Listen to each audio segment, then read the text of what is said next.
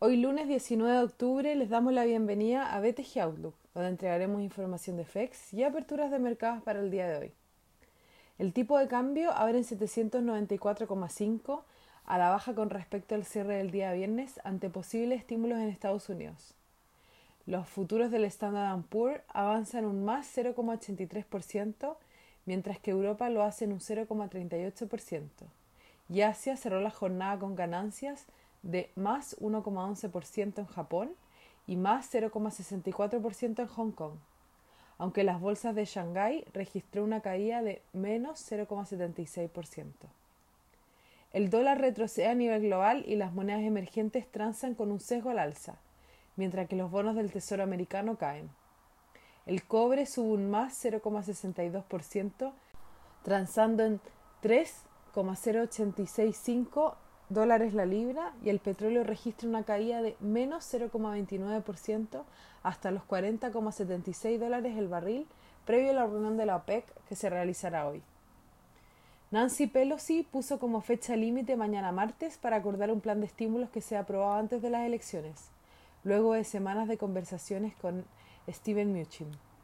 Los demócratas empujan un paquete de 2,2 trillones de dólares y los senadores votarán mañana un paquete de 500 billones menor. Trump dijo que quiere un acuerdo más grande que el de Pelosi. El coronavirus continúa propagándose a nivel global, con Estados Unidos promediando más de 50.000 casos al día y Francia e Italia registrando récords diarios de contagio. Los casos a nivel global ya superan los 40 millones. China registró un crecimiento de 4,9% durante el tercer trimestre, acelerando el ritmo desde el 3,2% del trimestre anterior, pero con el PIB no alcanzando las expectativas de 5,5%. Las ventas de retail y la producción industrial superaron las expectativas, pero la inversión se situó levemente bajo lo esperado. En el plano corporativo, hoy reportó Halliburton con utilidades sobre lo esperado. El tipo de cambio opera a la baja respecto a la apertura ante la debilidad del dólar a nivel global por una eventual aprobación de un paquete de estímulos previo a las elecciones en Estados Unidos. Técnicamente, la semana pasada no logró confirmar la ruptura de los 800, que continuará siendo la principal resistencia para esta semana, luego de registrarse una serie de manifestaciones ayer en Santiago al cumplirse un año el 18 de octubre y a días del plebiscito.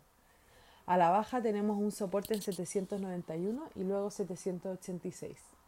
Muchas gracias por habernos escuchado el día de hoy. Lo esperamos mañana en una próxima edición.